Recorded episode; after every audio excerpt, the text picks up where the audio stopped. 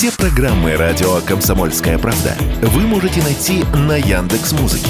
Ищите раздел вашей любимой передачи и подписывайтесь, чтобы не пропустить новый выпуск. Радио КП на Яндекс Музыке. Это удобно, просто и всегда интересно.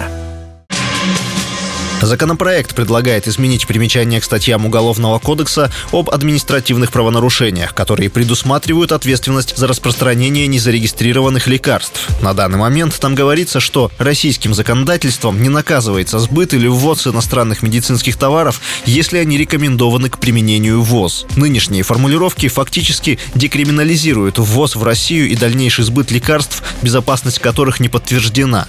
Как рассказал в интервью радио «Комсомольская правда» генеральный генеральный директор контрактно-исследовательской компании, иммунолог, кандидат медицинских наук Николай Крючков, такая лазейка в законе была создана во времена пандемии коронавируса. Теперь же от нее хотят избавиться.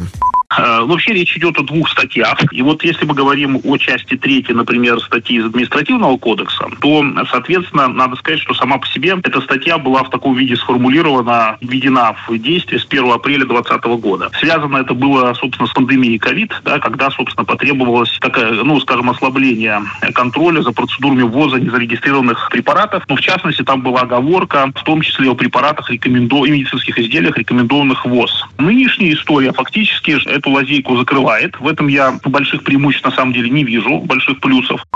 Эксперт также считает, что такое решение является политическим на фоне не слишком плодотворного взаимодействия нашей страны с ВОЗ.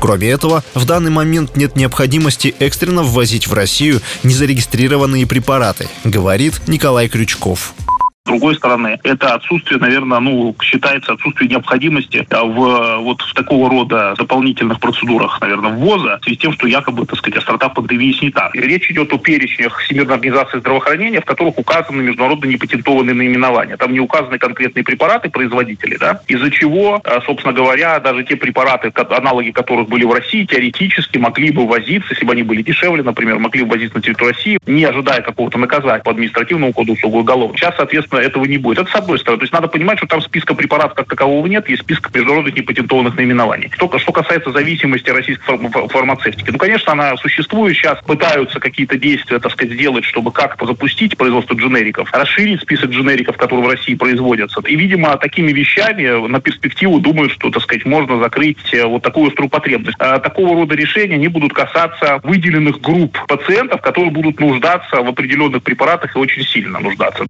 В любом случае, принятие данного законопроекта не должно коснуться массового потребителя, но, возможно, это коснется узкого круга лиц. Напомню, что ранее президент России Владимир Путин поручил Минздраву и Минпромторгу обеспечить наличие запасов наиболее востребованных лекарств. Глава государства заявил, что соответствующий доклад должен быть предоставлен 1 апреля. Василий Воронин, Радио «Комсомольская правда».